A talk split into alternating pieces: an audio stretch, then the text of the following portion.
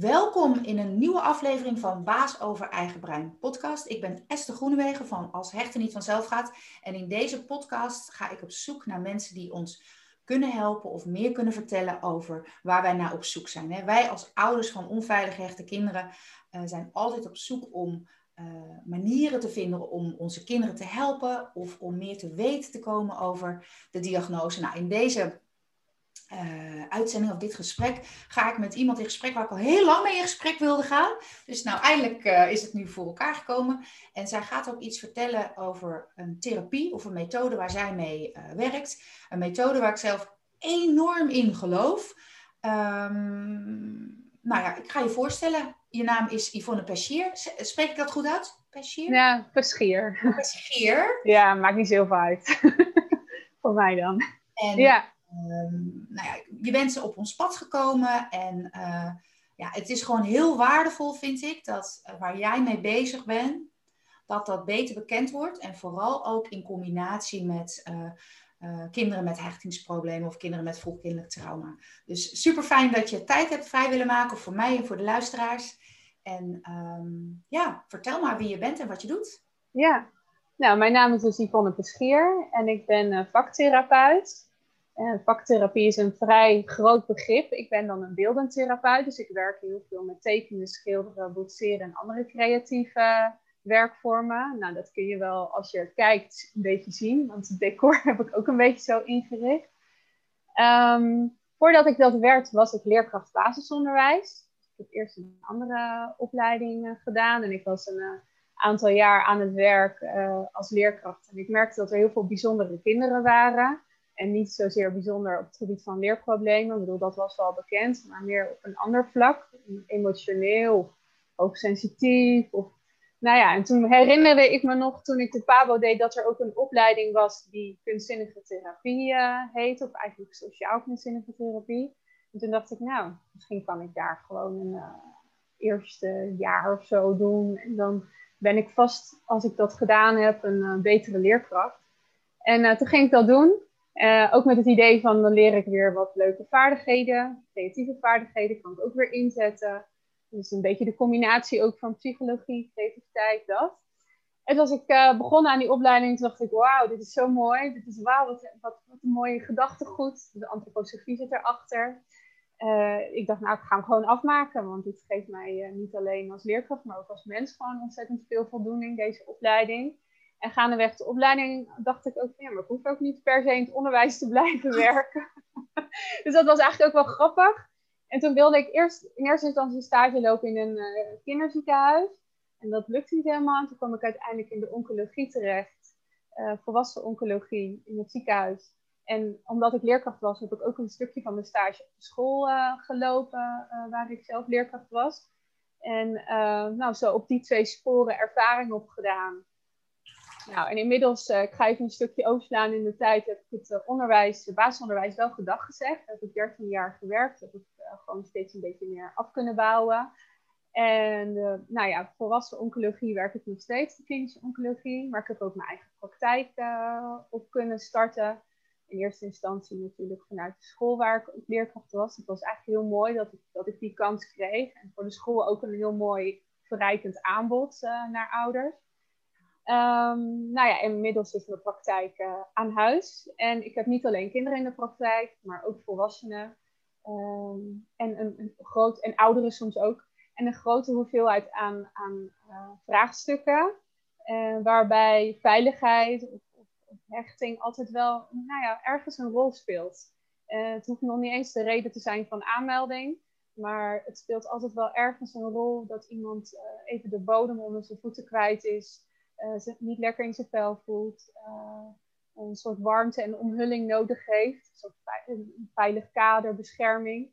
Um, nou, en met beeldende middelen kun je daar ontzettend mooi, op een mooie manier uh, mee aan de slag. Dus, mm. nou, het is even in het kort, denk ik, wie ik ben. Um, nou, ik zal ook even wat vertellen over het algemeen vaktherapie. Vaktherapie is een uh, ervaringsgerichte vorm van therapie, waarbij je dus echt gaat doen en ervaren en van daaruit ook nieuw gedrag kunt leren of tot nieuwe inzichten kunt komen. En bij beeldende therapie is het doen en ervaren. Dus je gaat tekenen of schilderen of boetseren of met uh, collage technieken aan de slag. Maar er zijn meer vormen van vaktherapie. Je hebt ook muziektherapie, speltherapie. En dat is zeker voor heel jonge kinderen een heel fijne ingang. Want, uh, en muziektherapie trouwens ook, dat wordt zelfs al aangeboden op de neonatologie uh, in sommige ziekenhuizen. Dus ja, dat kun je al heel vroeg inzetten. Beeldende therapie is beter vanaf 4, 5, 6 jaar. Ligt een beetje aan de hulpvraag. Um, nou, en dan naast beeldende therapie, muziektherapie en speltherapie heb je ook nog psychomotorentherapie. Dat gaat om bewegen, maar ook de combinatie met psyche daarbij. Dus het gaat verder dan beweegtherapie en is anders dan fysiotherapie. Um, danstherapie, drama of spraakdrama. Um, en je hebt ook psychomotoren kindertherapie. Die had ik volgens niet genoemd, dus daar is ook nog een verschil, uh, verschil in. En eigenlijk zijn al die uh, therapievormen, zijn je bent HBO geschoold, hè? dus net als de verpleegkundige, de fysio, uh, het is echt een HBO-opleiding. Ehm, en je gaat dus door middel van het ervaren van, nou ja, dus iets creatiefs, of door middel van ervaren van een beweging, gebeurt er iets in jouw lichaam, of in jouw manier van, uh, of in jouw patronen. en dat is de weg, zeg maar. Dus het is niet de ingang via het hoofd, uh, zoals je misschien als je naar een psycholoog gaat, dat kan iedereen zich wel voorstellen. En dan ga je met een psycholoog uh, in gesprek. En dan moet je ook maar net de woorden hebben. Um, en, en, soms heb je de woorden ook niet, um, omdat je misschien nog heel jong bent. Uh, omdat dat hoofd misschien ook, of, of, of, misschien ook wel omdat het in je lijf zit wat je hebt meegemaakt gedurende je leven. Um, omdat er gewoon misschien echt geen woorden voor zijn.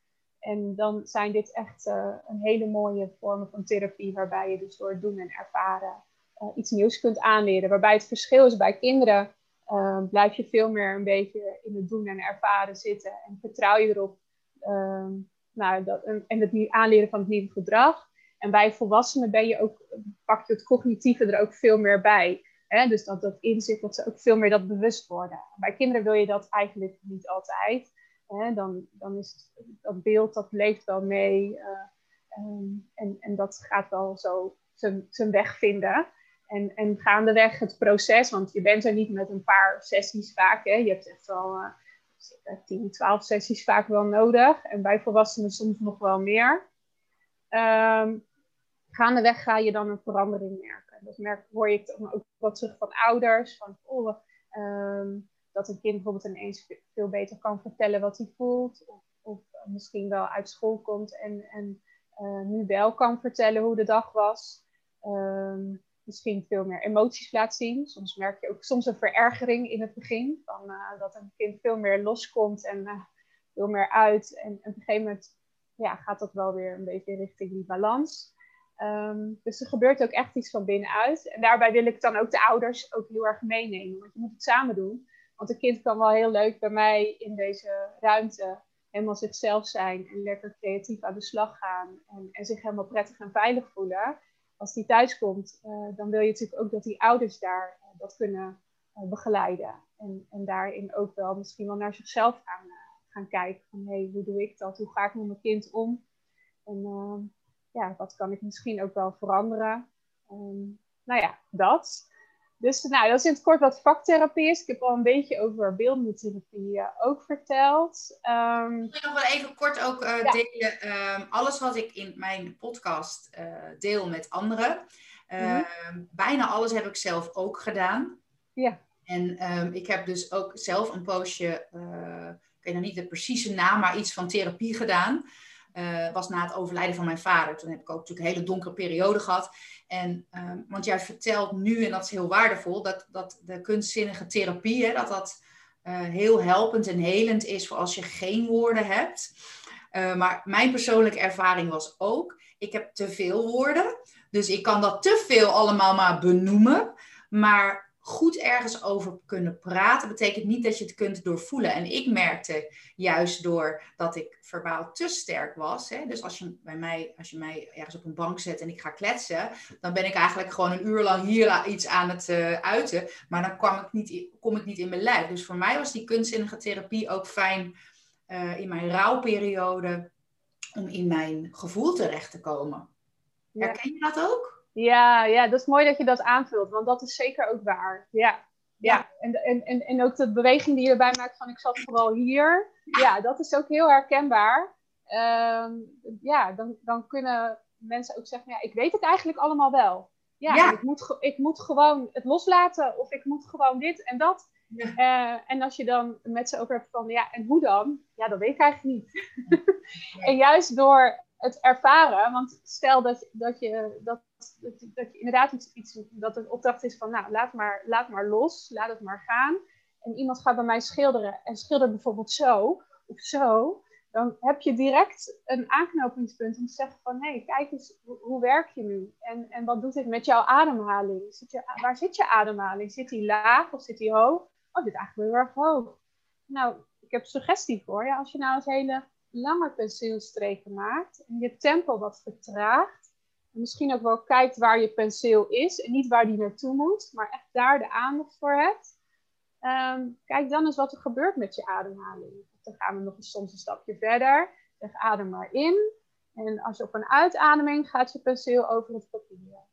Nou, doe je weer even nou, rustig doorademen, nieuw verf pakken. Sta je weer klaar voor het begin van, de, van, van het papier. Adem je in. En op een uitademing gaat hij over het papier. Dus dan pak je een stukje mindfulness erbij en lichaamsbewustzijn. En um, waardoor mensen ook echt kunnen merken van, oh ja, inderdaad, nu is mijn ademhaling veel lager. Of soms gaan ze dan tijdens de, uh, het werken wat zeggen, wat willen ze wat, wat uitleggen aan mij. En dan zie je in één keer weer die snelheid omhoog gaan. En dan kun je het er ook met elkaar over hebben van, goh, kijk eens, wat, wat gebeurt er nu? Ehm, en, en je mag aandacht hebben voor dat wat je doet. Dus als je mij wat wil vertellen, prima. Misschien kun je dan gewoon je perceel neerleggen en dan vertel je wat je wil vertellen. En als je daarmee klaar bent, stop je weer en dan pak je weer je perceel en dan ga je in alle rust en met alle aandacht door. En op, dat, op zo'n moment kunnen mensen dus echt bewust worden, maar ook oefenen met, met dit gedrag. Van, oh ja, ik doe inderdaad, als ik twee dingen tegelijk doe, gaat mijn ademhaling inderdaad omhoog. Ja. En als ik dus probeer op één ding te focussen, uh, dan maakt me dat ook veel rustiger. En dan ben ik ook echt daarmee bezig. En dan kun je ze ook suggesties geven. Goh, probeer dat nou eens gedurende, tussen de twee afspraken door ook thuis. Hè? Bijvoorbeeld met, met afwassen of met je tanden poetsen. Dat je niet met je aandacht bij iets anders bent, maar vooral daar waar je voeten staan en dat wat je aan het doen bent. Wauw, ja, een oefening, ja. Ja, ja precies.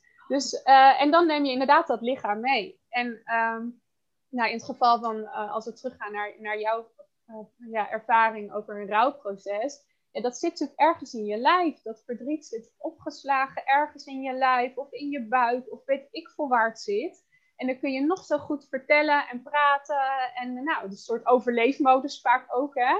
En op het moment dat je dus echt aan de slag gaat met je lijf, dan kan dat verdriet er in één keer uitkomen. Zo had ik van de week een, een dame die, nou, je had ook, was, is mantelzorger. Dus die heeft het ook echt wel heel erg zwaar. En ook wel, ja, uh, kan moeilijk met haar partner praten over haar verdriet. Die wil eigenlijk anderen ook niet tot last zijn. Maar nou, hier vond ze het oké genoeg om dat te doen groot vel gepakt, twee houtskooltjes en cirkels maken. En cirkels maken zo. en ik zei van, je handen weten het wel. Dat zeg ik ook heel vaak. Je handen weten het wel. Oh, en uh, je lichaam weet het wel. Op een gegeven moment ging je, ik zeg, mag je ook je ogen sluiten als het voor jou oké voelt. Of naar een punt kijken. En dan gaat die snelheid omhoog. En soms gaat dan ook die, die, die grootte, gaat, wordt, gaat degene steeds harder werken. En op een gegeven moment komt er dan zoveel los en op een gegeven moment komt er ook vermoeidheid en dan gaat, wordt het afgeremd en dan nou, gaat, gaat iemand weer uit de oefening en dan komt in één keer een hele hoos met verdriet, komt het, kan er zomaar uitkomen. En dat is heel vermoeiend voor iemand. Dat is ook echt hard werken. Beeldingstherapie of vaktherapie is ook echt heel hard werken. Maar het lucht ook zo op dat het verdriet eindelijk er mag zijn. Wow. Ja, ja, dus dat is ook een hele mooie. Maar ook met pastel krijgen. Want de houtskool is natuurlijk heel zwart. Hè? Dus heel donker materiaal. Maar je kan ook met pastel krijgen, met kleur. Uh, kun je bijvoorbeeld ook gewoon intuïtief. Dan ga je op gevoel een beetje met kleurtjes aan de slag. En ik zeg ook vaak tegen patiënten in het ziekenhuis nou, Kijk maar welke kleur uh, lacht naar je of trekt je aandacht. En daar beginnen we gewoon mee. En dan zitten ze me een beetje aan te kijken. En denk ik, nou ja, het zal wel. Ik zeg, ik doe ook gewoon mee. In het ziekenhuis doe ik altijd mee. Want ja, dan doe je iets samen. Dat is ook wel, wel fijn, hè. En dan, uh, ze doen al zoveel alleen. Nou, dan pakken ze zo'n krijtje. En dan gaan ze zo'n beetje zo'n kleurvlakje maken. En dus, ik doe gewoon mee. Dus ze gaan maar een beetje in mijn stroom mee. En dan gaan ze de kleuren in elkaar uitwrijven. En dan zie je ook al uh, hoe ze bezig zijn. Dat het heel voorzichtig gaat. Maar vaak gaat het heel erg zo. Want je kan je voorstellen, in het ziekenhuis, in de oncologie zeker, je hebt zo'n diagnose gehad en je bent gewoon, ja, dat, dat is gewoon een, crisissituatie. Dat doet heel veel met je, mentaal, maar ook in je lijf. En, en ook dat voelt heel onveilig, dus over on, onveilig voelen gesproken. En, en er zit gewoon enorme stress en spanning in dat lijf. En als je dan op die manier een stukje van die stress en spanning kan ontladen, gewoon door kleurtjes uit te wrijven en met je handen bezig te zijn. Want het is ook nog eens zo, door met je handen bezig te zijn, voel je waar je lichaam ophoudt en waar de rest van de wereld begint. Dus je bent letterlijk bezig met grenzen en met de grens van jouw lichaam. Dus dat is ook met die tastzintuigen. Dus dan ga je dat uitwrijven. Nou, dan komen die kleurtjes zo bij elkaar. Op een gegeven moment merk je ook wel van dat, nou, dat dat de meeste energie dat zit er dan wel in. En dan gaat het tempo ietsje naar beneden. Of je merkt dan van, is het nog oké? Het, het hoeft niet af. Het hoeft niet perfect. Het gaat om de oefening. Ja. En een halve tekening is ook goed. En dan gooi je het aan het eind weg ook goed. Dus dat zeg ik er dan ook altijd wel bij. Het gaat echt om het, het resultaat zit niet in de tekening, maar zit in de mens. Dus het zit in, in uzelf. Hè? Of, of in, uh, nou ja, en dan kijken we er op een gegeven moment naar van afstandje. En dan draaien we het nog een paar keer. En dan van de andere kant bekijken. En, en dan vaak komt er een soort inzicht van, oh ja, zo voelt het voor mij. Of, oh, dit is mijn proces van, oh ja, of dat zijn mijn bloedcellen. Of dat is dan uh, de weerwar waar ik in zit. Of hè, ze kunnen dan vaak betekenis geven aan, aan, aan het beeld. En, en het mooie van beeldende therapie is dus ook dat wat je dus eerst binnen in jouw lichaam had, staat dan op het papier en je kunt er daadwerkelijk van een afstandje naar kijken. En dan zit het niet meer zo in jou, maar je kan er van afstand naar kijken. Je kan er ook samen met een ander naar kijken. Je kan er woorden aan verbinden en dat geeft een stukje lucht. Hmm. En heel vaak zie je dan ook dat mensen door die beeldende opdracht met een ander erover in gesprek gaan. Van ja, zo, zo voel ik mij nou. En dan krijgt die ander ook veel meer beeld. Weet je wat ik ook nu zit te bedenken? Ik heb gisteren ook weer een, uh, ben weer een nieuwe training gestart met ouders. En dan heb je kinderen van allerlei leeftijden. Wat een beetje in mij naar boven komt nu als inzicht, is dat als de kinderen niet op jonge leeftijd op de juiste manier zijn benaderd, hè, waar, waarin ze zich gezien uh, voelden, dus bereid bleven om aan zichzelf te werken. Dan zie je als ze wat ouder worden dat ze geen zin meer hebben, omdat ze dus geen zin meer hebben om te praten. Dus dan krijg ik heel vaak natuurlijk de vraag: ja, mijn, mijn dochter of zoon is al uh, begin puberteit of vol in die puberteit, hebben geen, geen zin meer in uh, nou ja, de reguliere therapie. En dan denk ik, als ik jou zo gepassioneerd hoor praten, eigenlijk hoeven ze bij jou niet te beginnen met praten. Ze gaan bij jou beginnen met beleven en ervaren. Dan mag er mogen er woorden uitkomen, maar dat is niet per se het doel. Ik ben dan helemaal weer enthousiast. Dan denk ik, jeetje, stel je voor dat we die juist iets oudere kinderen, die eigenlijk helemaal klaar zijn met hulpverlening, wel bij jou binnen kunnen krijgen. Ja. want als ik jou zo hoor vertellen over, je gaat gewoon kijken waar begin ik en waar, uh, of waar eindig ik en waar begint de wereld. Dat is zo'n andere manier van kijken naar. Hoe kan dat nou dat het uiteindelijk zo goed werkt voor de innerlijke problemen die ze hebben? Hoe kan dat dat het iets... Ja, omdat je natuurlijk holistisch werkt. Hè? Dus niet alleen het hoofd en theorietjes, uh, maar echt met heel het lichaam. Ja. En um, ook de, de, balans zoeken tussen denken, voelen, willen. Of anders gezegd tussen hoofd, hart en handen. Oh ja. Um, dus ja, dus niet alleen de woorden of de vorm. Vormentaal is heel erg hoofd. Maar ook de beweging, dus vanuit het lijf. Um, of, en ook de sfeer. Een sfeer is dan een beetje wat tussen denken en doen in zit. Dus waarbij kleuren in elkaar overgevreven worden. Waarbij je dus heel subtiel bijvoorbeeld van blauw naar geel. En dan ga je dat groen proberen te maken. En dat doet iets met je in dit gebied. Oh, ja. En ook de sfeer, misschien kun je het ook voor degenen die kijken een beetje zo zien. Als je zo bij deze, die kan helemaal in die lucht verdwijnen. Zo van En dat geeft ook heel veel lucht. Ehm, dus, dus daar, ja, daar zit, is het allemaal op gebaseerd. En uh, dus, dus, ja, dus die, die combinatie of die balans tussen denken, voelen en willen, het lichaamsgerichte. Ehm, en inderdaad voor, voor die doelgroep waarbij er ook, uh, je mag gewoon zijn wie je bent. Hè? Dat zeg ik ook altijd. Je mag gewoon zijn wie je bent. Ik plak geen stickers of diagnoses. We gaan gewoon aan de slag. En ik, ik zeg er ook bij van, je mag me vertrouwen. Ik kom niet bij jou thuis. Ik zit niet bij jou in de klas. Um, dus je mag wat jij, wat jij, uh, waar jij mee zit. Misschien heb je een nachtmerrie gehad of heb je iets meegemaakt. Je mag het me vertellen en dan denk ik met jou mee.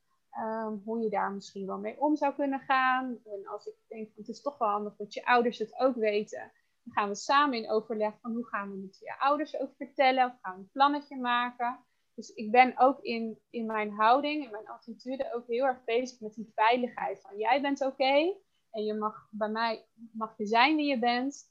Alle emoties mogen er zijn. Als je geen woorden hebt, is ook goed. Ja, um, ja dus ook daarin die veiligheid uh, zeg maar scheppen. Dus niet alleen in het materiaal, bijvoorbeeld met dat uitwrijven, maar ook, ook in, in nou ja, de veiligheid van, van de ruimte waar we zitten. Een kopje thee drinken we altijd erbij, mogen ze zelf de thee uitkiezen.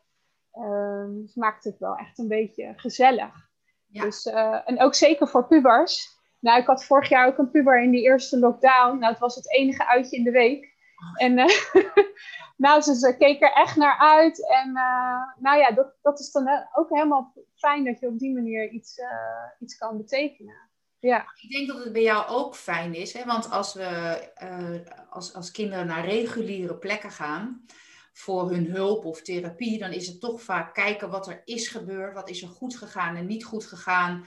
Nou, dat weten ze allemaal wel. Alleen het lukt, ze, het lukt ze natuurlijk niet om het juiste gedrag te laten zien. Dus ze zitten daar elke keer weer van, oh ja, nu is er dat weer gebeurd en dat weer gebeurd en dat weer gebeurd. Dan gaan we daar weer consequenties op inzetten of we gaan het weer over hebben. En als ik zo naar jou luister, kan dat best hier en daar voorbij komen. Maar dat is niet jouw hoofddoel wat je wil laten gebeuren, wat je wil laten ervaren. Nee, nee inderdaad. Het is weer echt, echt het nieuwe nieuwe gedrag misschien wel aanleren. Want dat is ook wat heel veel mensen zeggen. Ja, je kan wel zeggen leuk wat ik moet doen, maar hoe dan? Ja. En op een, we kijken gewoon naar het hier en nu. Wat, hoe doe je dit, hè, deze opdracht? Of wat spreekt hieruit? En wat zou een volgende stap kunnen zijn?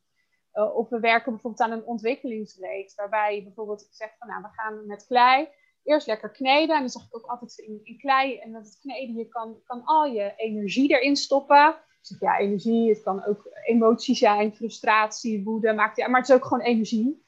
Uh, dus stop dat maar lekker in die klei. Die klei vindt dat oké en die, die knijpt niet terug. Die vindt dat prima dat je erin knijpt. En op een gegeven moment is die energie er een beetje zo, zo uit. En dan merk je dat, dat iemand ook rustiger wordt in de handen. Gaan we richting bijvoorbeeld een, een bol, hè? dan even naar de kern. En vaak is dan de hoogte van boetseren zo rond de navel is heel prettig bij je eigen kern. Hè? Dat is echt heel oh, grappig om te merken. En van daaruit kun je dus iets laten ontstaan. En dat kan een, een, een mensfiguurtje zijn. Um, en stel je vraagt aan een, aan een puber even van nou, poetseer maar een mensfiguurtje. En dat mensfiguurtje is um, bijvoorbeeld licht, zeg maar. Nou, dan laat je dat een, liggend figuurtje. En dan ga je bijvoorbeeld een keer daarna weer met klei aan de slag. Dan zeg je nou, zullen we, laten, zullen we deze, dat figuurtje nu eens laten opstaan? Hè? Of laten op de rand van zitten, dat hij gaat zitten. Uh, en misschien op een gegeven moment gaat hij opstaan. Misschien gaat hij op een gegeven moment ook wel groeien. Dus dan ga je in de beeldentaal uh, steeds iets, iets toevoegen, iets, iets laten groeien, iets laten ontstaan. En doordat iemand daarmee bezig is, gaat hij dat van binnenuit ook voelen. En ook steeds krachtiger worden en krachtiger staan. Dus um, dat is ook wel een mooie toevoeging, denk ik, uh, wat het kan betekenen. Ja. Ja, ja. En, en ik denk ook wel een toevoeging is, als ik nog even terugkom op nou ja, wat je net zei over andere therapieën.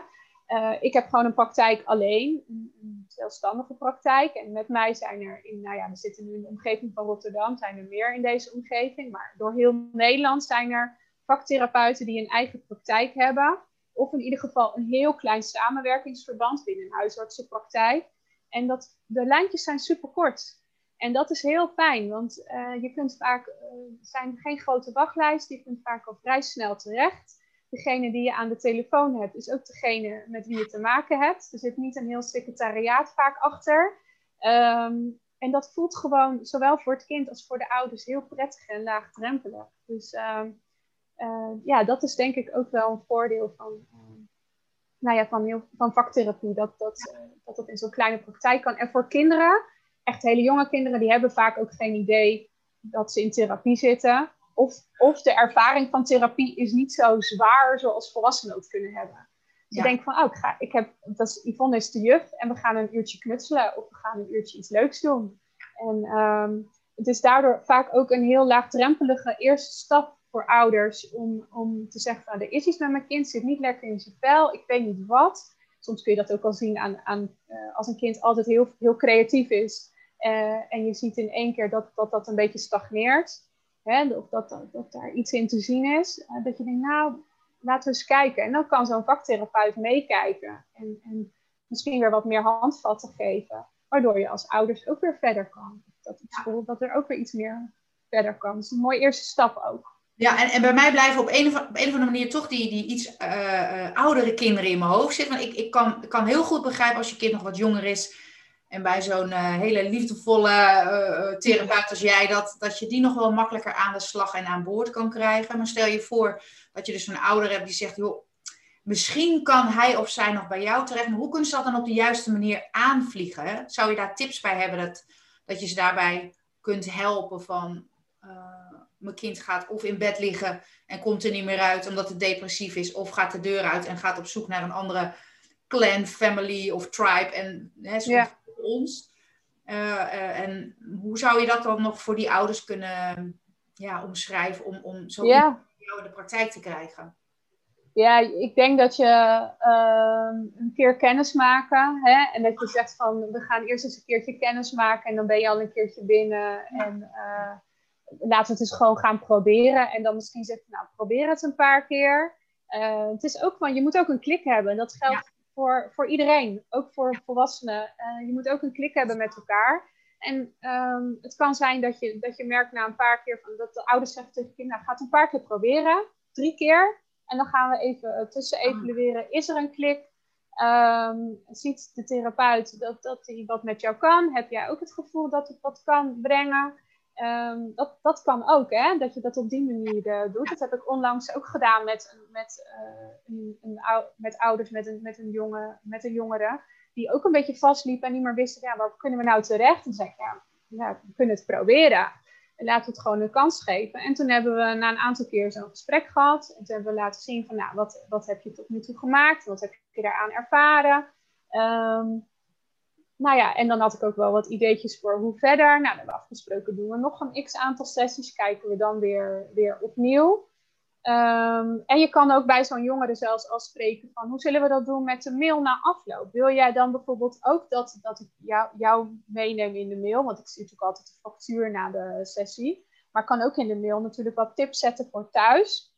En voor sommige jongeren werkt het dan heel goed dat zij ook die, die mail krijgen. Zij en hun ouders. En nou ja, die factuurstuk voor de ouders. Maar, maar de tips, hè, dat, het, dat, het, dat ze ook echt een stukje eigen regie daarin kunnen pakken. Van, um, en vaak hebben we ook dan, uh, ze hebben vaak allemaal wel een eigen mobiele nummer. Dus dat, dat ik ook zeg, je mag mezelf ook een appje sturen. Ja, niet te veel appen natuurlijk, moet wel een beetje in verhouding zijn.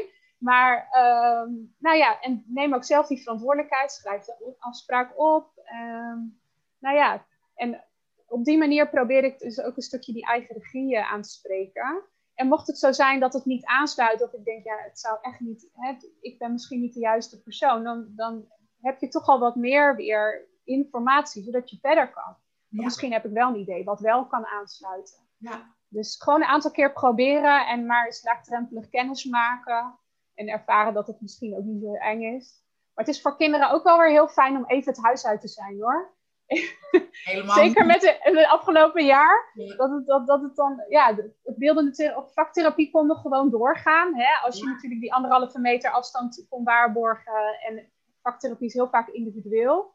Dus, ja. um, dus ik heb gewoon door kunnen werken. Uh, natuurlijk wel uh, alleen met mensen die, die geen gezondheidsklachten uh, hadden. Um, maar dat was voor heel veel kinderen voor wie dan school stopte en ze alleen maar thuis zaten met hun ouders en sport was er ook niet, was het echt wel even fijn om een plek te hebben waar ze heel even konden uitademen. Ja, ja dus, ja. Dus, nou, maar ook uh, hoe jij dat omschrijft, hè? want ik heb wel ook met mijn dochter bepaalde trajecten gelopen, waar je echt een beetje als moeder ook zoiets voelt van groot gebouw, lange gangen, derde gang rechts zat dan iemand. En ik hoor jou bespreken hoe het bij jou gaat en ik voel gelijk eigenlijk een beetje meer ruimte in mezelf zo ontstaan van, oh, het is nog net geen vriendin van mij, maar het voelt wel gewoon heel erg toegankelijk, heel erg nabij. Ja. ja. En ik denk dat dat juist voor die wat oudere kinderen heel fijn zal gaan voelen. Ja, ja. Dat nou ja, er zijn waarschijnlijk ook. Ja, ja, precies. En er zijn waarschijnlijk ook wel thema's die je misschien. Uh, waar je wel mee, mee zit, hè, die te maken hebben met het volwassen worden, maar waarbij het misschien niet altijd makkelijk is om dat aan je ouders te vragen. Of, hè, en uh, ja, aan wie ga je het dan vragen? En dan kunnen dat soort thema's soms ook ter sprake uh, komen. Ja. Dat kan ook met verliefdheidjes te maken hebben, hè, van hoe ga ik daar nou mee om? En wat, nou, nou heb ik dat, dat appje gekregen en hoe ga ik dat nou? Uh, hè? Wat, wat, wat vind jij? En, uh, en dan denk ik zo'n beetje mee. Um, en ik geef niet altijd tips, maar ik stel wel vaak vragen waardoor ze zelf misschien wel tot inzicht komen. En, uh, en, en ook accepteren dat nou, fouten mogen er ook zijn, daarvoor zijn we mensen. En van fouten kunnen we ook leren. Dus omarm je fouten maar. En, en, en soms ook vier, vier, maar dat je een fout hebt gemaakt. Want daardoor ben je weer iets bewust geworden. Wat dat je misschien de volgende keer anders doet. in mijn oren. ja. ja. ja. Dus er ook ergens in, in, in hulpverlenersland, maar ook in opvoeding van als je een fout maakt, moet het gestraft worden. En, uh, en dat vind ik sowieso bijzonder dat we op die manier zijn gaan denken. Ja. En natuurlijk moet je niet constant elke keer weer dezelfde fout maken. Maar ik, ik zeg heel vaak tegen mijn kinderen: je moet zoveel mogelijk fout, fouten maken als maar kan. Want daar leer je van. Ja. En als ja. je zo wordt uh, ja, klein gehouden, geen fouten maken. Of als je een fout maakt, ja. doe op school ook hè. Ja. Als je een fout maakt, krijg je een lage cijfer. Ja. Waarom doe je dat? Waar, wie hebben. Waarom hebben we dat op die manier met elkaar afgesproken? Ja, precies. Ja. Nou, je ziet het bijvoorbeeld al kinderen die een gum vragen of die heel klein werken, of misschien zelfs de hand ervoor leggen, dat je denkt, oh, jeetje, je mag het gewoon, gewoon hè, doe maar gewoon. Maakt niet uit, zeker bij creatieve dingen, maakt het helemaal niet uit. En uh, ja, dan wordt er gespetterd, dan zeg ik, oh, best leuk eigenlijk die spetters. En dan zie je een kind in één keer een soort mind switch maken van, oh ja, oh, nou, het is eigenlijk ook best wel oké. Dus, uh, dus ook daar vrijer in worden en dat dat oké okay is. Ah. En, en inderdaad, wat ik jou ook hoor zeggen, en dat is ook weer een mooi linkje met uh, onderwijs. Ik ben natuurlijk ook leerkracht geweest. Ja. ja dat je een, een, cijfers of gaat beoordelen op creativiteit. Ja, dat is natuurlijk gewoon. En dan, dan vinden we het gek dat volwassenen zeggen: Ik kan helemaal niet tekenen. Ja. Ik ben niet creatief. En, en als je dat je moeder of je vader altijd hoort zeggen, dan ga je als kind ook, gaan je hersenen ook zo geprogrammeerd worden. En dan ga je dat ook denken. Ja. En, en hoe langer we doorgaan met maar beoordelen van kunst en creativiteit, ja, dan hoe meer ja, beperking dat oplegt in je creatieve proces. En ik denk eerder dat je dan kan vragen van, ook als een kind bijvoorbeeld een, werk, een werkstuk laat zien, van goh, vertel eens hoe heb je dit gemaakt en hoe was het om te doen? En niet van, oh wat mooi, wat is het? Ja, ja. Goed bedoeld, echt ja. goed bedoeld, want ouders bedoelen dat echt goed. Wat ja. mooi en hoe wat. Maar dan geef je dus al mee dat het dus mooi moet zijn. Ja. En dat het iets moet voorstellen. Die twee boodschappen wow. geef je mee. Terwijl als je dan vraagt van, goh, hè, vertel eens, hoe heb je het gemaakt? Dan geef je de boodschap mee van, ik ben geïnteresseerd in het proces. Wow. En, en wil je er nog wat over vertellen? En hoe vond je het om te doen? En ook dat is een vraag naar het proces van, wat doet het met jou? Dus niet het resultaat en de tekening, maar hoe vond jij het om te doen? En zou je dat nog vaker willen? Of, hè? Dus meer, meer procesgerichte vragen zou denk ik mooi zijn. Het zou ook mooi zijn, denk ik, als in het onderwijs ook meer dat proces misschien wel um, terugkoppelen. Ik denk niet in de vorm van een cijfer, maar wel van, goh, ik zie dat je bij tekenen en ontvaardigheid ontzettend je best doet. En je creativiteit, en misschien met, probeert met verschillende materialen te werken. Um, dat je probeert ook soms uh, een eigen draai te geven aan een opdracht. Of uh, hè, dat je veel meer naar dat creatieve uh, aspect kijkt en minder naar het resultaat. Dus meer naar het proces. En dat is, je, je, je, je vertelt het nu richting het onderwijs. Mm -hmm. Dat is wat jij in je praktijk dus wel al doet met ja, de kinderen waar je mee bezig bent. Ja. ja, en als we dan na het eind van een traject een evaluatie hebben met, met de ouders erbij en we gaan naar het, de werkstukken kijken, uh, dan probeer ik ook dat mee te geven. Uh, naar de ouders toe. Van, uh, en je ziet dat al omdat je met elkaar natuurlijk in zo'n ruimte naar de werkstukken kijkt. Um, zie je al hoe ze dat doen. En dan probeer je dat mee te geven van, nou, je zou dat soort vragen kunnen stellen. Um, en ja, het hoeft niet per se mooi, het mag ook lelijk. En, uh, ja, maar wat is mooi en wat is lelijk? Dat is ja, ook dat eigenlijk. Het mag ook gewoon zijn wat het is. Um, dus dat probeer je dan mee te geven. En uh, uh, nou ja, dan kunnen ouders daar ook weer wat van leren en mee verder. En, en vaak ook, want we hebben het nu over de kinderen. De ouders zijn natuurlijk ook wel weer ook een product van hun opvoeding. Die, hebben natuurlijk in, die zijn ook jong geweest, hebben ook het een en ander meegekregen. Um, en vaak zie je ook wel dat, dat de ouders ook op die manier misschien wel zijn opgevoed dat het ook, het moest iets worden, het moet ook nuttig zijn. nou ja, het zijn allemaal een soort van opdrachten of zo die zijn meegegeven in de opvoeding. En als je bewust bent van wat je zelf hebt meegekregen en dan naar je eigen kinderen en in het opvoedproces kunt kijken van ja, en wat wil ik daarvan ook doorgeven en wat misschien wel niet, of misschien wel anders doen. Um, dat is denk ik voor de ouders ook uh, heel, heel goed om, om te beseffen. Van, ja. En, en dat brengt me ook wel op de volwassenen, want uh, er komen natuurlijk ook volwassenen bij mij in de praktijk. En heel vaak gaan we dan ook met het innerlijke kind aan de slag. Niet oh. direct de eerste sessie. Hè, dat heeft vaak even tijd nodig. En als je dan, maar dan merk je al dat er gedurende het leven van alles is gebeurd. Uh, wat impact heeft gehad op dat innerlijke kind. En dat innerlijke kind is soms onvoldoende gezien. Uh, heeft misschien allerlei emoties die er niet mochten zijn. Uh, nou, dan heb je ook nog een, een eh, kritische ouder allemaal in je. Die is misschien wel enorm op dat innerlijke kind aan het reageren. Ja. Nou ja, en dat merk je dan ook terug in, in het schilderen hè, of in het tekenen. En, en dan vraag je je dus vervolgens af van waar is dat spelende, dat vrije kind en waar is die zorgzame ouder? En het zou zomaar kunnen zijn dat dat spelende vrije kind onvoldoende aandacht heeft gekregen in, het, in de eigen jeugd. En dat die zorgzame ouder vooral aan het zorgen was voor een ander innerlijk kind, maar niet voor het eigen innerlijk kind.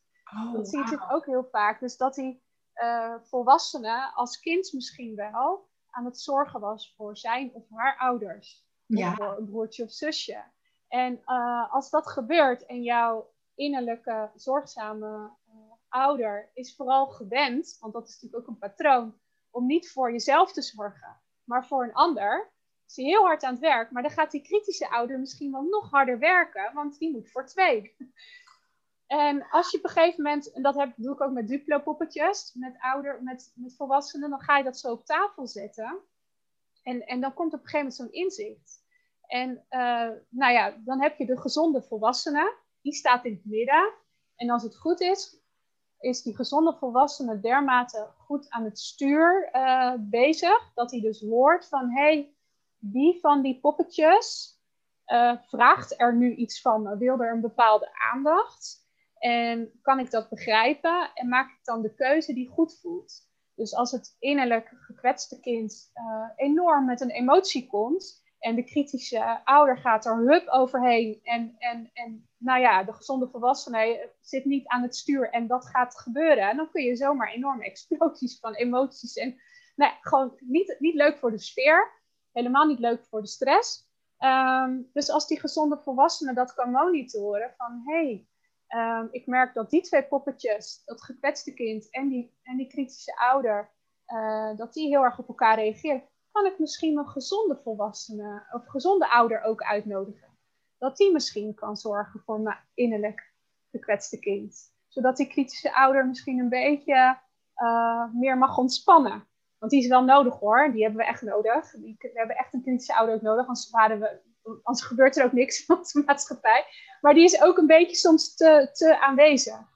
En als je dan een opdracht kan doen met de uh, zorgzame ouder en het innerlijke kind, bijvoorbeeld een omhulling uh, met pastelkrijt, waarbij je bijvoorbeeld warme, uh, prettige kleuren aan de buitenkant doet, dus een bodem en de, en de zijkant en de, en de bovenkant. En dat dat zeg maar de kleur en de sfeer mag zijn van de zorgzame ouder. En daarin kan dan het innerlijk kind spelen. Dus het gekwetste kind samen met het spelende kind. Dat die daar de ruimte mag hebben. Dan heb je een hele mooie opdracht voor een volwassene. Uh, waarbij die dus kan, werkelijk kan gaan ervaren van, oh ja, die, uh, zorgzame ouder, die mag ook voor mijn eigen innerlijk kind zorgen. En uh, met die omhulling, dan heb je eigenlijk hetzelfde soort opdracht als die ik met kinderen doe. Want dan werk je ook vaak met een omhulling en een veilig plekje. Maar dan ja, benoem je het allemaal niet zo. En dan komt het misschien niet zo vanuit dat bewustwording, uh, maar op een andere laag. En met die volwassenen kun je dat dan op die manier, manier doen.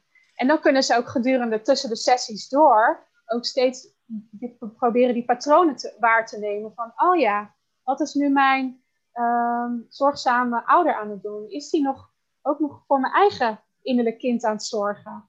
Of is die voor een ander innerlijk kind aan het zorgen en loopt hij zichzelf totaal voorbij met als gevolg vermoeidheid, misschien wel stress, uh, misschien uiteindelijk wel richting burn-out. Dat, dat kan allemaal. Ja. Dus um, nou ja, zo op die manier. Dus allemaal met de een, aan de ene kant die poppetjes, dus de, de, de Lego poppetjes. Ja. En aan de andere kant het, het schilderen of het, het, het, ja. Uh, ja. werken met materialen. Precies. En, en die poppetjes is dan een, een soort methodiek, weet je wel, als, als therapeut blijf je ook steeds in de ontwikkeling. Dus dat is een methodiek die ik dus erbij heb geleerd. Die komt een beetje uit de psychologie. En die sluit heel mooi aan, omdat je dan daadwerkelijk voor je op tafel zie je het zo staan. Um, en, en dat geeft zoveel inzicht. En dan kun je daarna die, die opdracht weer gaan doen. Dus ik pak altijd de beeldende therapie, maar soms pak ik er wat werkvormen bij. Zoals net ook wel met die ademhaling, dat vond ik een beetje uit de mindfulness. En de poppetjes op tafel, dat is dan uh, systemisch werken. Um, er zijn ook bepaalde reeksen die je kunt, die ontwikkelingsreeksen waar ik het net over had, maar ook biografische reeksen, waarbij je, nou ja, bijvoorbeeld de grot- en landschapsreeks, en uh, dan kun je de hele biografie middels beelden doorgaan. Um, uh, en die beelden, dat ga je natuurlijk ook bespreken met de volwassenen. En dan kunnen de stukjes vanuit de biografie uh, ook zichtbaar worden. Ik snap dat stukje niet. Dan ga, dan ga jij iets te snel voor mij, want dan oh, raak ik het kwijt. Want ja. je hebt het over bi bio... Hm, biografie. Ja. Levensloop. Ja, maar moet ik dat dan... ja, of is dat het levensverhaal? Ja, Oh, ja, En, en je begint dan, je hebt dus een beelden, beeldentaalreeks waarbij je begint dus in een soort grot met bepaalde kleuren. En uh, de volgende schildering uh, is dan al wat meer naar buiten gericht. En op een gegeven moment ga je het landschap in. Oh. Um, en dan kom je op een gegeven moment bij een waterval en je trekt verder naar een dorpje. En, en dat zijn speciale fases. Um, die dus als therapeut aanreikt in de beeldentaal, dan benoem je een beetje wat er zo uh, in beeld uh, mag komen. En dan gaat de cliënt zelf daarmee aan de slag, of dan met pastelkruid of aquarelverf. En die, die schetst zijn of haar beeld bij dat wat je hebt voorgelezen. En dan ga je daarna er naar kijken en dan leg je de link met de biografie. Dus de allereerste is bijvoorbeeld nog het, gedeelte waarbij je nog uh, in de buik zat van je moeder. En uh, de allerlaatste is misschien wel de toekomst waar je naartoe gaat. Maar er zit ook een stuk bij met die waterval. Uh, dat staat dan symbool voor uh, de spraakwaterval. Dus als je zo'n beetje rond drie, vier jaar hè, en gaat naar school toe en, en, en de, ja, er gebeurt heel veel. En dan kun je dus naar zo'n zo'n schilderij kijken, zo'n tekening kijken van en waar sta jij? En hoe groot is die waterval? En sta je op een veilig plekje? En uh, ben je, is dat oké? En wat spreekt er uit het beeld? Hè? Soms is het heel leeg en soms uh, is het helemaal gevuld met van alles. Uh, en dan kun je zo die link leggen met van, oh ja, zo was het wel voor mij. Hè? Dus dat, dat, ik probeer dan door vragen te stellen, dat ze zelf weer een beetje bewust worden van die levensfase. En dan proberen te kijken van, hé, wat zie ik, zie ik in, de, in de schildering of in de tekening? En hoe heb ik het beleefd. En oh ja, dat klopt eigenlijk wel een beetje. Dus eigenlijk zou dat een, want ik, ik hoor heel veel, uh, vooral bij adoptie en ook wel bij pleeg, het minste bij biologische kinderen, dat ze uiteindelijk het levensverhaal aangereikt krijgen. Dat is ook een aantal keren aangereikt gekregen. Het is uiteindelijk dan er, niet van gekomen, omdat er dan altijd weer iets tussen kwam, ook best wel een beetje gek. Maar wat, ik, wat ik jou nu zo hoor vertellen, is dat jij er een, een extra ervaringsmoment tegenaan zet. Hè? Want je kunt het eh, met een therapeut gaan bespreken. Nou, je maakt altijd wel iets van een tijdslijn met een beetje Mhm. dingetjes erbij. Maar ik heb het gevoel dat jij een hele extra dimensie er tegenaan zet van een veel diepere laag of zo, hè, waar je Ja. het over kunt hebben. Ja. Ja. ja. als ik het hoor zo wat, en probeer jou te begrijpen, is dat verhaal iets wat iemand krijgt aangereikt.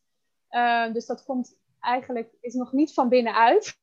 ja. En, en als ik dan naar de beeldende therapie kijk, dat, is natuurlijk, dat ontstaat van binnenuit. En je hebt, eh, hoe klein ook, hoe onbewust ook, je hebt allemaal ervaringen. Ja, Je gaat via een taal van een beeld, beeld, een sfeer en kleur aan de slag.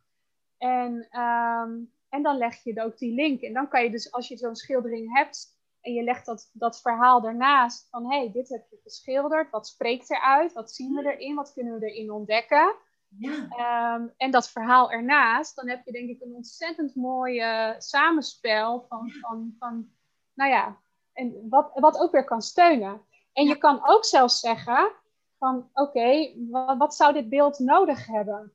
En zullen we dat nog eens toevoegen? Dus dan, dan doe je nog een extra dimensie eroverheen. Ehm, oh, eigenlijk zou er nog wel wat meer warmte in mogen. Nou, gaan we, laten we dat dan eens gaan toevoegen. Oh. En dan kun je eigenlijk een soort gaan rescripten, dus gaan herschrijven. En nog een soort van gaan helen, dat wat misschien wel toen gemist is, maar met terugwerkende kracht nog eh, misschien wel er mag zijn. En dan komt er een nieuw verhaal. En natuurlijk weet je wel hè, dat het niet zo gegaan is. Maar door er op een andere manier naar te kijken en alsnog vanuit de, nou ja, je eigen innerlijke kracht dat toe te voegen, kan het wel een stukje weer meer helen. Wauw. Ik zit echt te denken, want er zijn zoveel kinderen dan bezig met het levensverhaal. Dit is het stukje wat ze daarbij gaan missen. Dus het is wel weer cognitief dat wat je of van je ouders hoort, of wat we uit de stukken nog kunnen terugvinden aan elkaar plakken. Hè, dus uh, wel iets van beelden van een, een tijdslijn. Maar de beleving, zoals jij hem nu schetst, hè, wat je ze ook mee kunt geven, dat ontbreekt.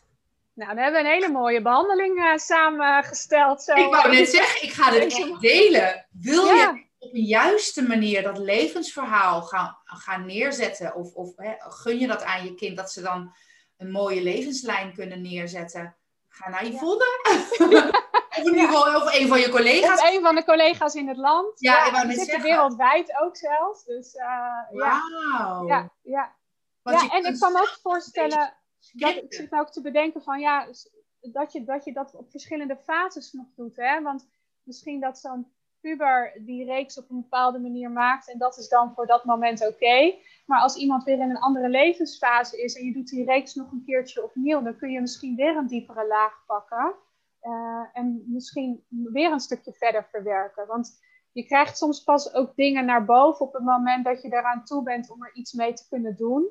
Uh, dat merk ik in ieder geval in de therapie ook vaak. Soms zijn mensen ook een beetje schuldig naar zichzelf. Van ja, maar dat had ik toch al veel eerder aan kunnen pakken. En uh, heb ik jarenlang dit of zo gedaan. Ik zeg, nou, je hoeft niet zo streng te zijn. Wees maar een beetje mild. Volgens mij komt het gewoon op het moment dat je eraan toe bent om er iets mee te doen. En, en blijkbaar is dat dan nu.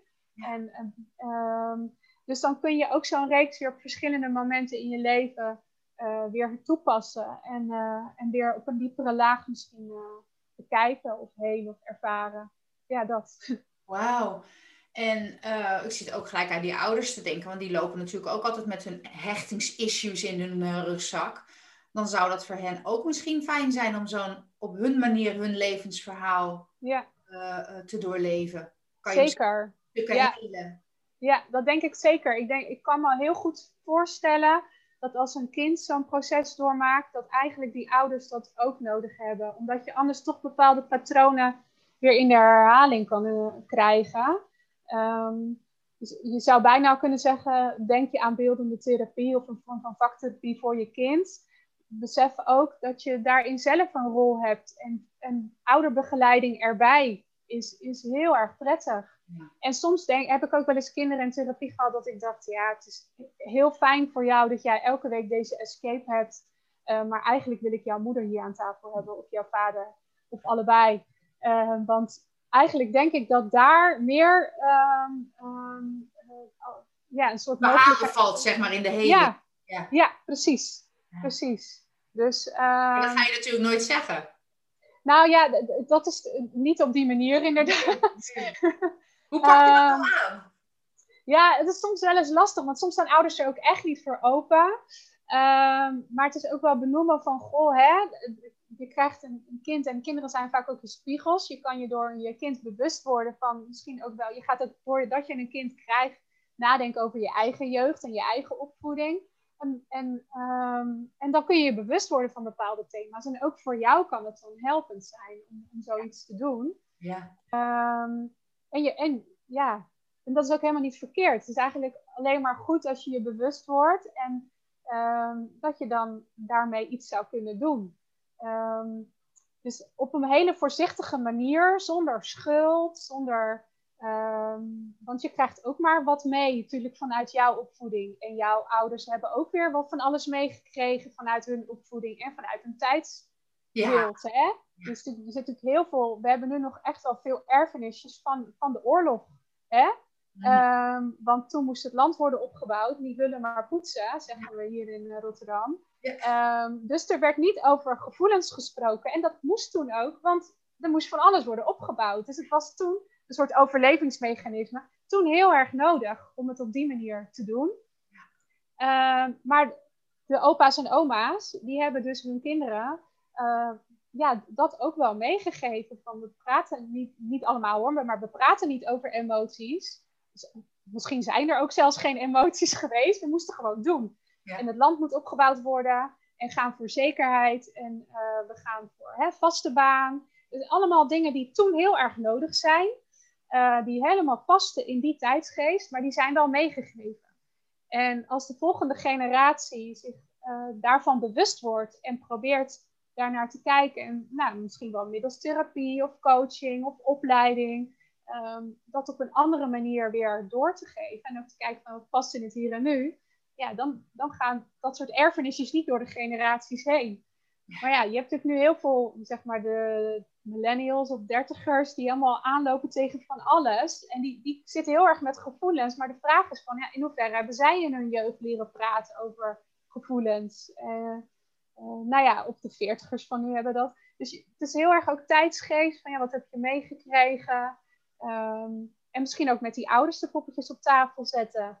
En uh, kijken wat zij daarin nog kunnen, kunnen doen. Dus eigenlijk het hele systeem zou je. Zou ja, maar, je, je betoog is eigenlijk als je dus uh, voor je kind uh, een kunstzinnige therapie kiest, dat dat ook heel helend is als een heel systeem wordt meegenomen. Ja. Dus ja. ik doe dat trouwens ook heel, bijna altijd met mijn dochter. Als we dingen hebben ontdekt of als ik weer iets heb ontdekt, gaan we gewoon samen kijken wat het is. En het is ook een hele mooie, tenminste vind ik zelf, een hele mooie boodschap aan je kind. En niet zo van, oké, we zetten jou bij Yvonne neer jij moet even gefixt worden. Nee, we hebben allemaal onze levenslessen te leren. En we kunnen altijd weer een betere versie van onszelf worden. Ja. Ik vind dat heel fijn uh, om dat te Ja, en juist ook dat je inderdaad ook als ouder laat zien van, uh, dat je zelf ook nog steeds in ontwikkeling bent. En dat je ook wel dingen doet waarvan je later denkt, oh, dat was niet zo handig, daar ga ik toch hulp bij vragen. Dus dat kinderen ook het voorbeeld krijgen van, je, je mag fouten maken, je mag je ontwikkelen en dat is helemaal oké. En je mag hulp vragen. Want kinderen die bijvoorbeeld hun ouders nooit in emoties zien, of nooit zien huilen, of nooit, hè, die, die, ja, die laten dat misschien thuis ook niet zien. En dan zegt zo'n ouder van ja, uh, hij vertelt niet hoe hij zich voelt. Dan denk ik, ja, en, en in hoeverre laat je zelf iets zien, hè? Um, en een kind dat geen fouten mag maken, dan kun je ook als ouder nagaan van, goh, hoe ga ik zelf eigenlijk om met fouten? En, en laat ik, vertel ik wel eens mijn kind dat ik iets, iets fout heb gedaan uh, of dat iets niet gelukt is. Uh, ook leerkracht op school hetzelfde, hè? Dus uh, dat, je ook, dat ook daar een foutje oké okay is en geaccepteerd mag zijn. We zijn allemaal mens. Dus als kinderen dat meekrijgen um, op verschillende vlakken, dan, dan staat er ook veel meer ademruimte om, om, zelf ook fouten te maken en daarvan te leren. En, en ervoor op te komen of om hulp te vragen. Dus dat, uh, ja, een heel systeem. Waardevol, waardevol. Ik zit stiekem ook naar de tijd te kijken en ja. echt gewoon... Uh, voordat we het wisten al een heel uur vol uh, gekletst. Snel, hè? Waardevol, ja. Volgens mij kunnen we nog heel lang doorkletsen. Ja. Uh, ik sluit altijd het gesprek af met de vraag: wat is dat ene ding wat je de luisteraars of de kijkers mee wilt geven over jouw vakgebied of over jouw missie of over jouw, jouw, uh, jouw passie? Hmm.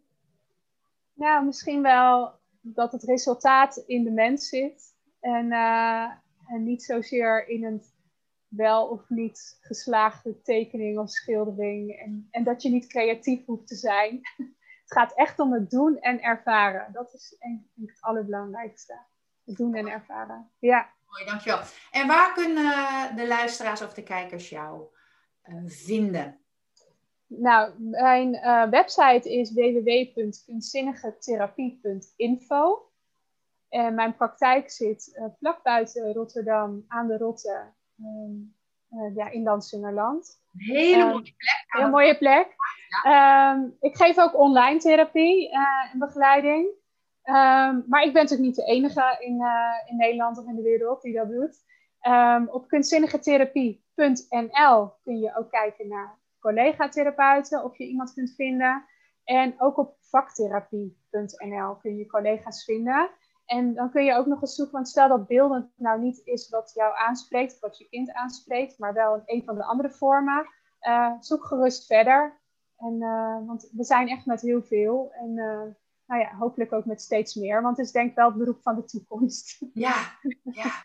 En het zou wel fijn zijn als dat meer geaccepteerd wordt ook door de zorgverzekering. Hè? Dus niet iedereen kan zomaar overal terecht voor hulp. Heeft daar echt gewoon ook financiële ondersteuning uh, voor nodig. Jullie zijn wel vergoed als je aanvullend verzekerd bent. Ja, heel veel therapeuten worden inderdaad, therapie worden vergoed door de aanvullende zorgverzekering. Maar ook dat is natuurlijk, wordt steeds beperkter. Uh, en, en als je al niet een heel hoog budget hebt om nog dat aanvullende deel zelf te betalen, want vaak wordt niet de hele sessie vergoed, maar een deel, ja. ja dan is dat ook best wel een kostenplaatje.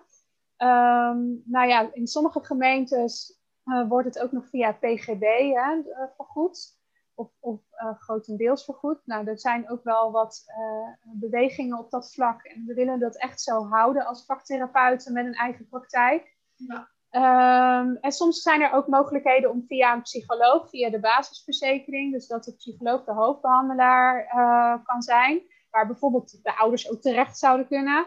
En dat de psycholoog dan bijvoorbeeld samenwerkt met een vaktherapeut, die dan bijvoorbeeld een aantal beeldende sessies doet op het kind in beeldende therapie dat zijn mogelijkheden. Um, nou ja, dat is nog in ontwikkeling, want het is nog niet overal zo heel groot. En er zijn ook veel vaktherapeuten werkzaam bij grote instellingen. Ja, dat is dan wel, wel soms wat meer papierwinkel en wat meer mensen en wat meer baliewerk. En soms een langere wachtlijst. Of eigenlijk heel vaak een langere wachtlijst. Maar ja, zeker niet uh, onmogelijk.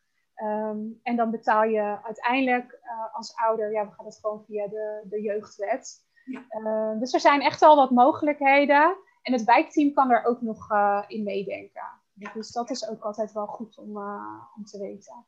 Nou, goed als je dit erbij vermeldt. Hè? Dus laat je niet afwijzen als je denkt, oh, ik ben niet goed verzekerd of ik heb er geen geld voor. Er zijn wegen, hè? die zijn soms eventjes, die hebben, ja, daar moet je moeite voor doen. Maar zijn manieren om dit uh, voor goed te krijgen. Is een hele goede om mee uh, af te sluiten. Nou, vond je dit een interessant gesprek en een interessant onderwerp en wil je nog meer te weten komen hoe jij jouw kind met hechtingsproblemen kunt helpen? Neem dan een abonnement op het YouTube-kanaal of geef een likeje of een hartje op alle andere platforms, zodat je volgende uitzending of in je mailbox krijgt of dat je er een melding van krijgt. En dan ga je snel weer van mij horen met de volgende podcast die ik voor je ga opnemen. Nou, dankjewel nogmaals en uh, tot de volgende podcast. Bye bye.